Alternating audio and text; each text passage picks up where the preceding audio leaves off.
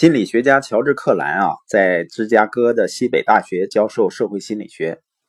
他呢有个强烈的愿望，他希望把他的心理学研究呢运用到学生们的生活实践中。有一天晚上下课以后呢，有个叫洛伊斯的女学员，她刚从威斯康星小镇来到芝加哥做公务员。她向克兰倾诉自己的孤独和无助。她说：“除了办公室的几个女孩呢，我就不认识什么人了。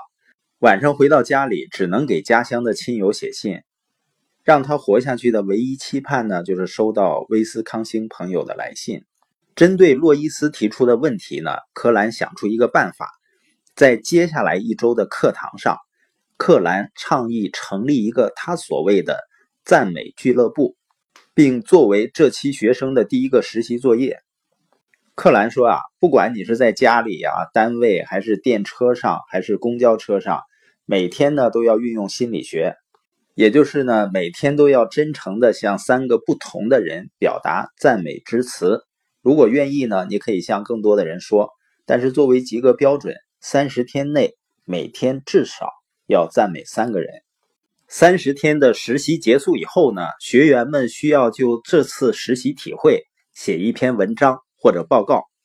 内容呢，包括学员们观察到的周围人的变化，以及学员生活态度的改变。一些学生呢对这次实习很抵触，有的呢抱怨说到时候不知道自己应该说什么，还有一些人呢担心遭到拒绝。很多学员还认为呢，夸赞自己不喜欢的人是不是很虚伪啊？比如说你遇到一个你不喜欢的人，还要去赞美他。一个男同学就说啊，你不感到虚伪吗？克兰回答说啊，赞美敌人并不虚伪。赞美是一种对某些事物值得肯定的特性或者优点真诚的褒扬。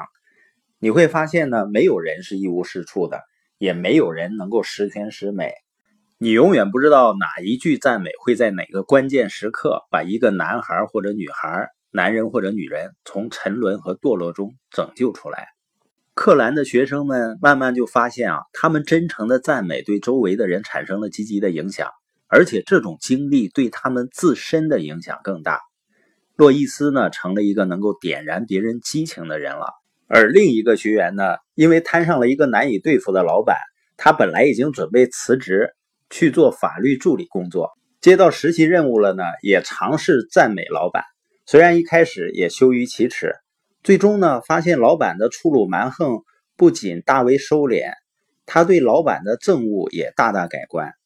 他们相处的呢越来越好了，并最后开始真心喜欢对方，喜结连理了。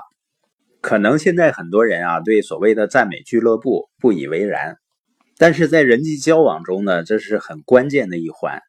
约翰呢把它称为叫电梯法则，也就是在人际关系中，我们既可以提升他人，也可以压低他人。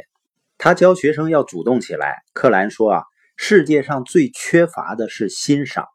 人们最渴望赞美，但必须得有人先起头，先开口向同伴说好话。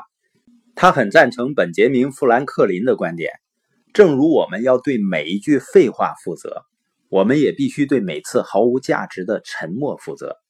本节播音呢是谈到人际关系中的电梯法则，也就是说，在人际关系中，我们既可以提升他人，也可以压低他人。